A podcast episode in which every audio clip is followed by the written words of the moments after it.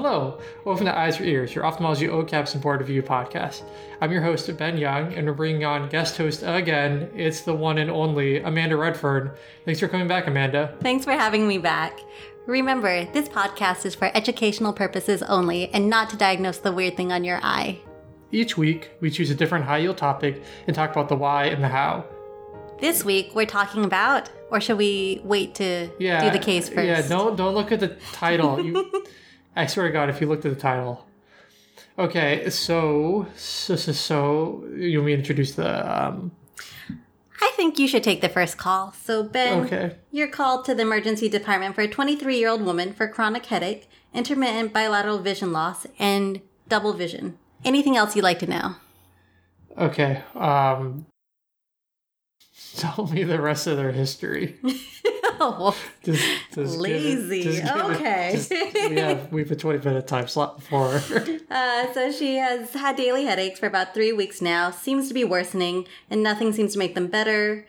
She describes them as being kind of pulsatile and even hears like this whooshing sound in her ears. So does it sound like...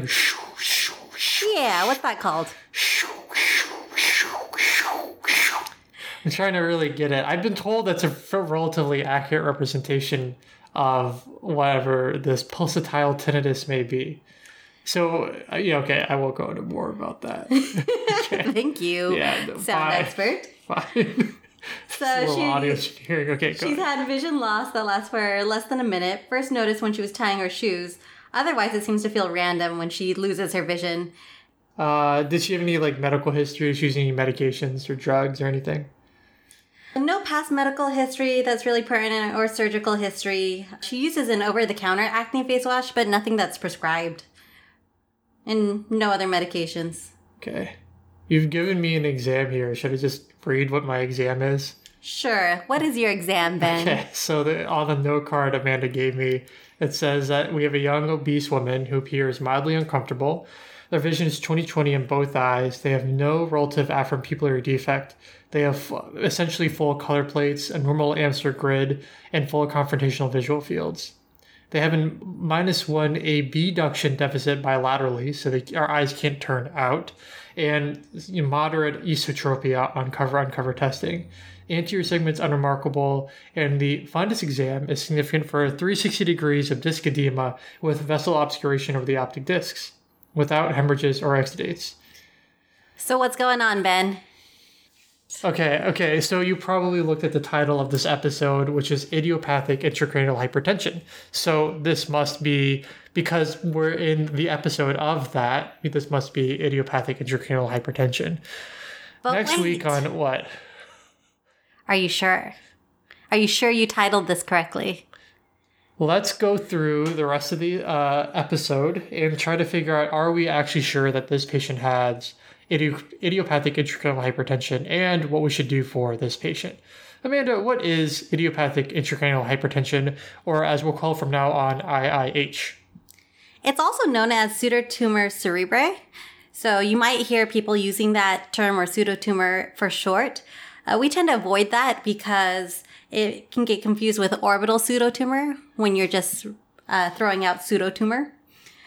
It was actually first described in eighteen ninety-three by Doctor Quincke, who saw patients with increased intracranial pressure without a brain tumor and called it meningitis serosa.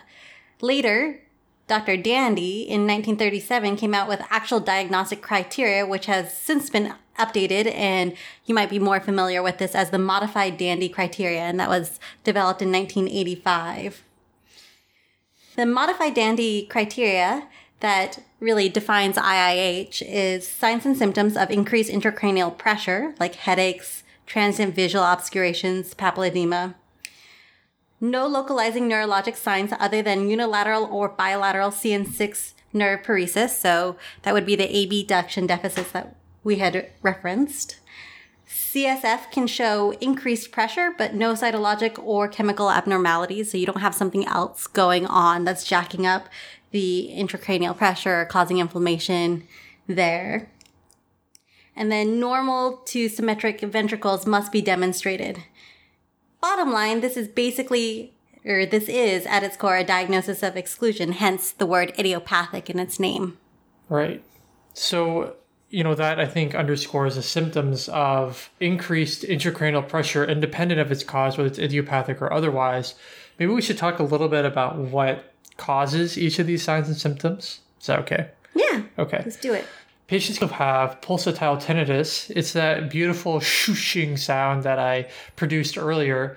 The reason that happens is because the intracranial hypertension causes stenosis of the dural venous sinus. The one that's near your ear gets thinner, gets, you know, more narrow.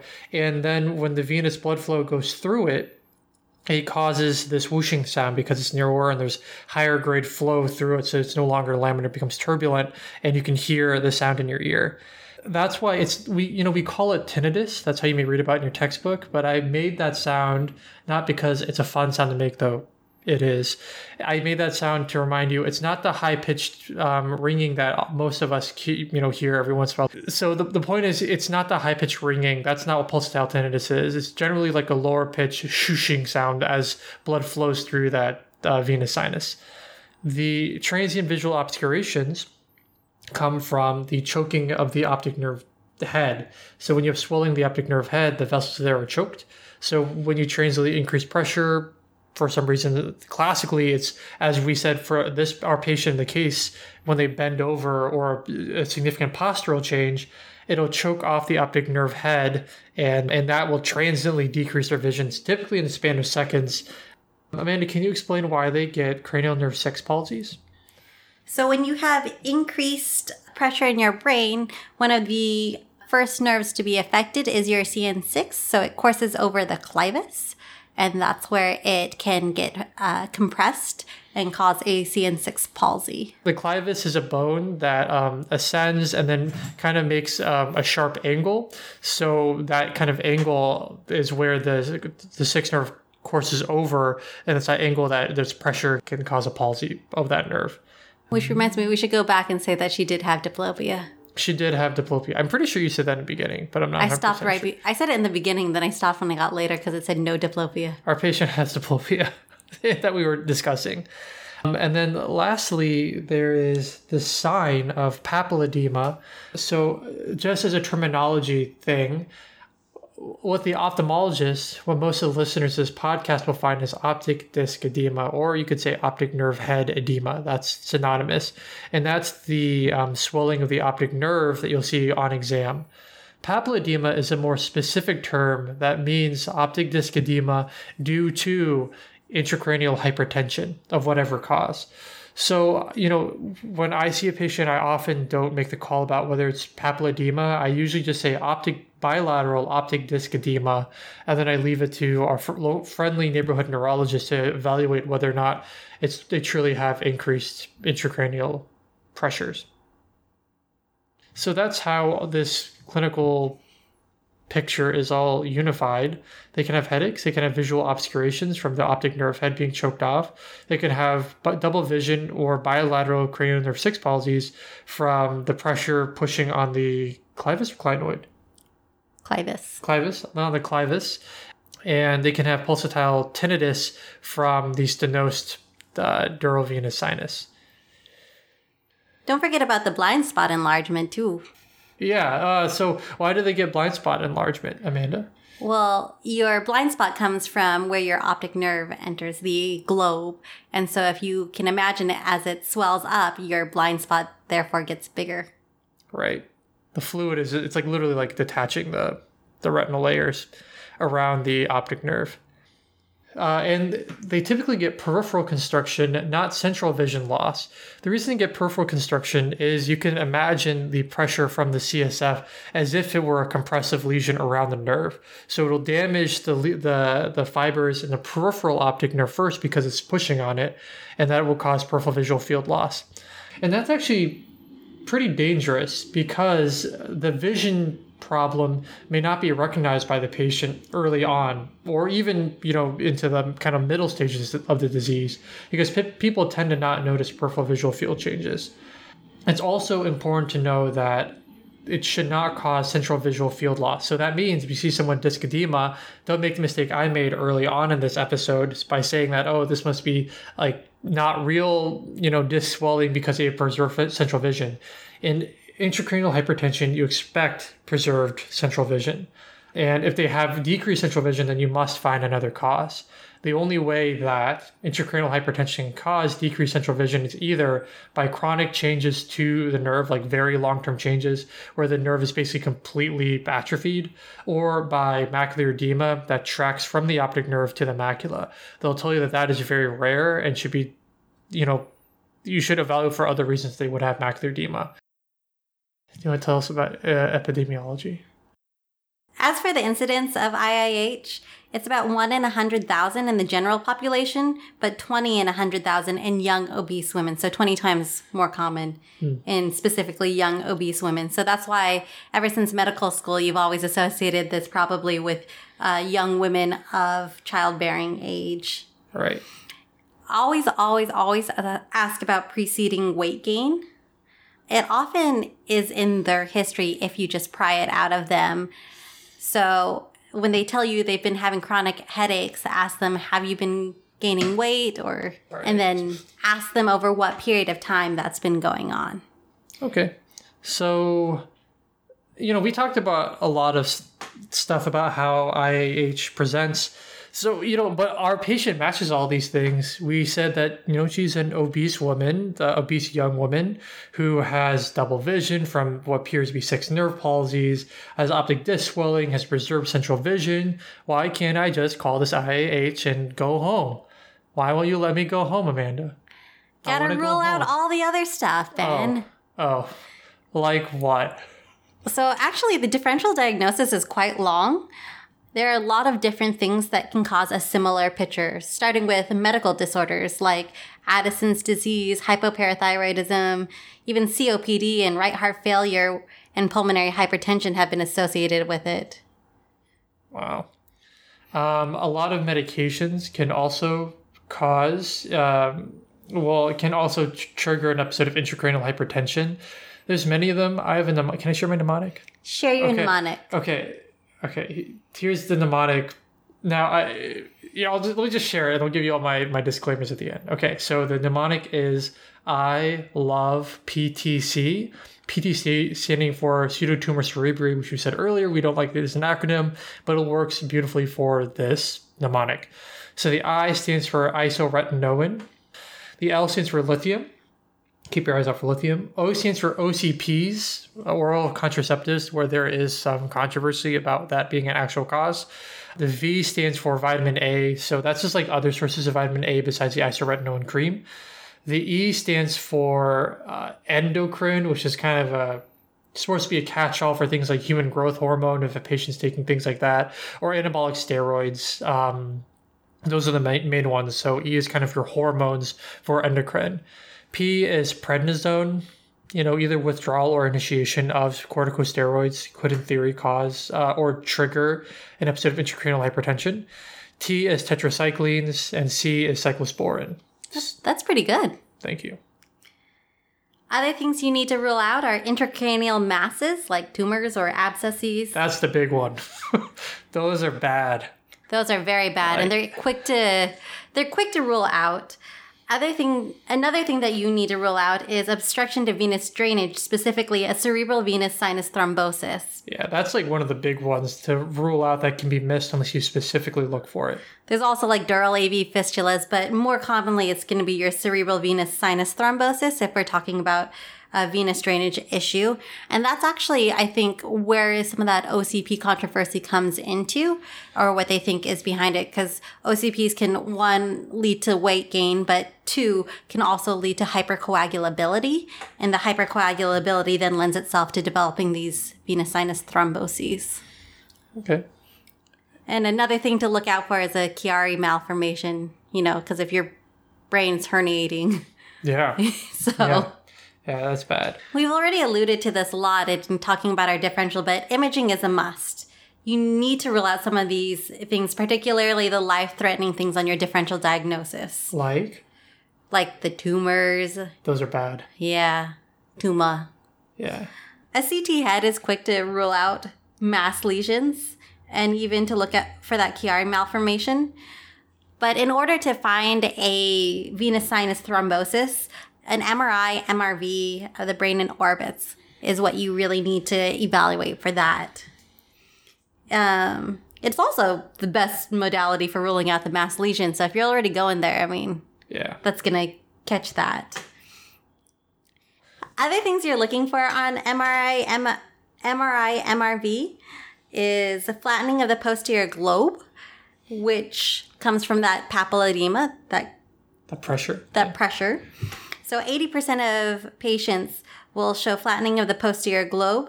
seventy percent with a will show an empty cella. The transverse sinus stenosis that Ben kind of alluded to earlier is apparently the most sensitive sign on M R I M R V, and it's about ninety-four percent according to one neuroradiology uh, paper. Nice.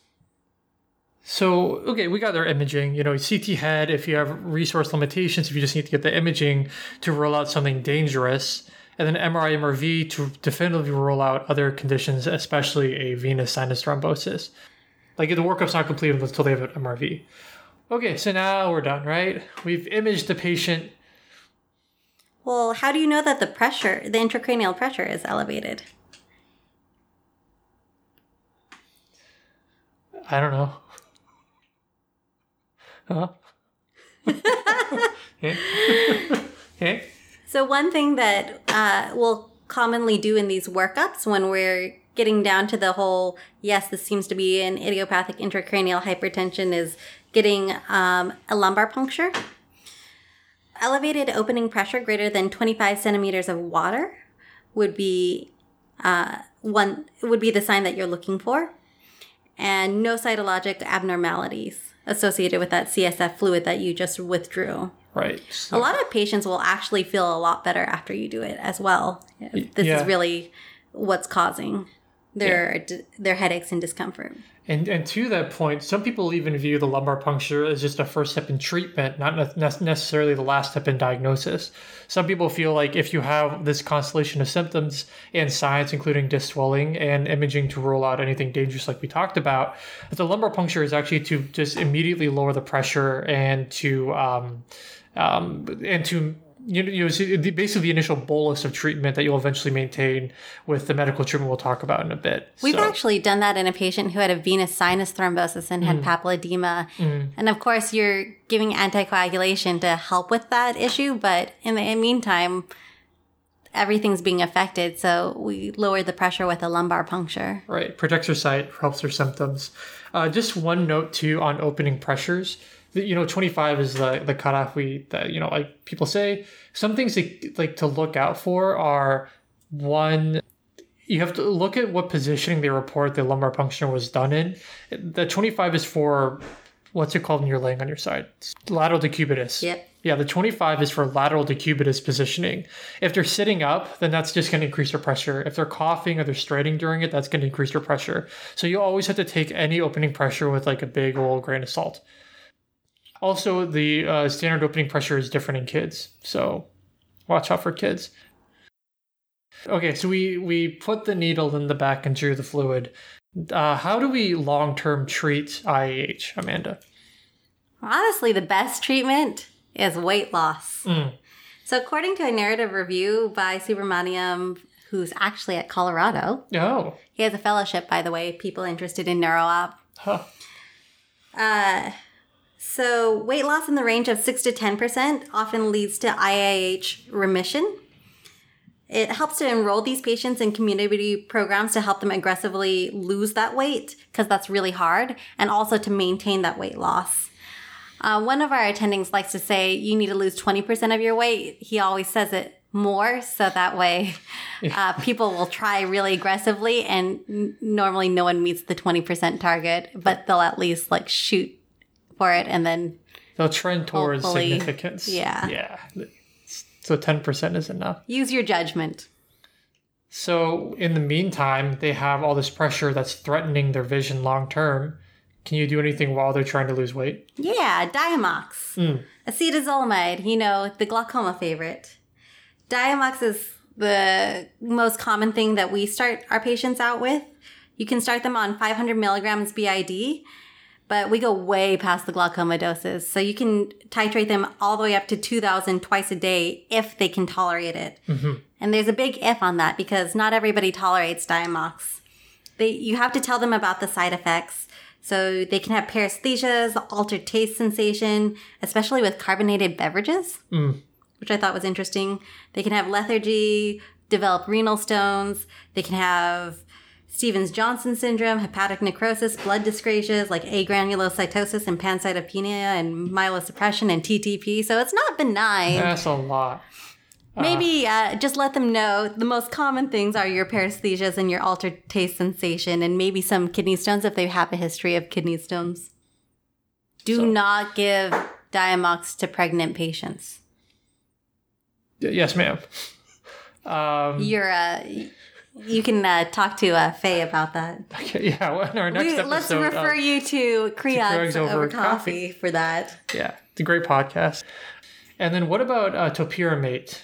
So you can use that as an adjuvant therapy or as an alternate therapy if they didn't tolerate Diamox. One randomized controlled trial showed similar efficacy to acetazolamide. It had the added benefit also of helping with weight loss as a side effect. You can start with twenty milligrams daily and titrate up to one hundred milligrams twice a day. It is class D for pregnancy. Hmm. What is class D again? I, I think that's a no-no. Okay, yeah. Don't get pregnant, folks. The Eyes for Ears does not officially endorse that comment. That was a comment made by your guest, emphasis on guest host, Amanda Redford, whose tenure on this show is now in question.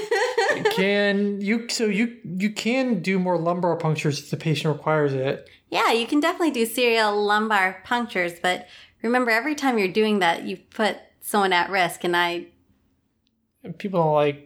Putting getting needles on their back, so it's not a very unless practical. They're desperate. I've seen some people who are desperate, like wow. just give me another one. I used to get them every so often. Yeah, it's not the most practical solution, but that is a thing to think about. Okay, what about optic nerve sheath decompression? I feel like that this is talked about a lot in medical school, so we're asked about this frequently on our service. I wrote this wrong. I meant uh, fenestration. Yeah, optic sorry nerve sheath, about no, that. The optic nerve sheath fenestration. Tend to try to avoid compressing the optic. In my experience, you know, it's the resident. So, what what do you what do you think? Optic nerve sheath fenestration is a good method for temporizing the vision when you have significant or acute vision loss. However, when you do this, there's a risk of vascular injury at the optic nerve head. It's not like a benign surgery. It's actually pretty nerve-wracking surgery for most people. You, no, some ophthalmologists nerve-rack, don't. Nerve-wracking? Yes. We don't allow puns on the show, Redfern. We don't. Maybe I'm taking over. You're going to have to leave. Okay. We'll just finish it. Okay. Uh, what else does it not do? It doesn't treat the headache. And it actually has a high fail rate at twelve months, which is why we call this a short-term fix. Right. The long-term fix, if needed, is an L P shunt or a V P shunt. We refer you to our friendly local podcast, Brains for Ears, for, for, for more information on the procedures of V P or L P shunts.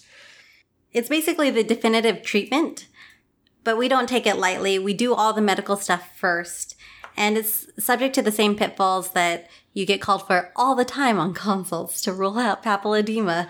So these uh, V P shunts can fail. They can clog, they can migrate, you can get infections, so it's not benign either. Weight oh. loss, though. Weight loss is yeah, a good that, way to go. Yeah, you definitely try to avoid surgical intervention as much as possible. And that's all we have on idiopathic intracranial hypertension. You mind if I do a, a quick just summary of the whole episode? Mm-hmm. So to review, I I H is a condition characterized by signs of increased intracranial pressure, including headaches, transient visual obscurations, pulsatile tinnitus, double vision from the sixth nerve palsies, and optic bilateral optic disc edema. It's a diagnosis, diagnosis of exclusion, so you need to exclude many different things, especially things like tumors uh, and cerebral venous sinus thromboses, or, or or anatomic problems like Chiari malformations, and do a good review of systems to make sure that a medication that they're taking is not the precipitating agent for the episode. You should always get imaging. In the emergent setting, you can, can get a C T head, but a patient shouldn't be considered having their workup completed until they get an M R V of the head and an M R I with it. So if you're going to take away one thing from this episode, get an M R V on the patients who you think have I I H. You can get a lumbar puncture, both for diagnostic and therapeutic reasons. And ultimately, treatment is up to weight loss, ideally ten percent or so weight loss to, to cease the disease. And acetazolamide can be used to temporize. Um, it can be used as medical therapy to lower intracranial hypertension. The optic nerve sheath fenestration can be done to um, temporize significant or acute vision loss, though it has many problems and does not alleviate the central um, issue in I I H. Finally, you can consult your friendly local neurosurgeon to consider an L P or V P shunt when all else has failed. And that's all we have for this week. Uh, if you liked what you heard, you can follow us on Twitter at Eyes for Ears and number four, as well as other platforms like Instagram, and our website is eyes for ears dot com. It also helps to rate and review us on iTunes or wherever you listen to your podcasts. I think that's all we have for this week. Uh, if you have any suggestions, comments, or feedback about our episodes, we'd love to hear it on Twitter or the aforementioned platforms. Until next week, thanks for your time, everybody. Bye. Bye.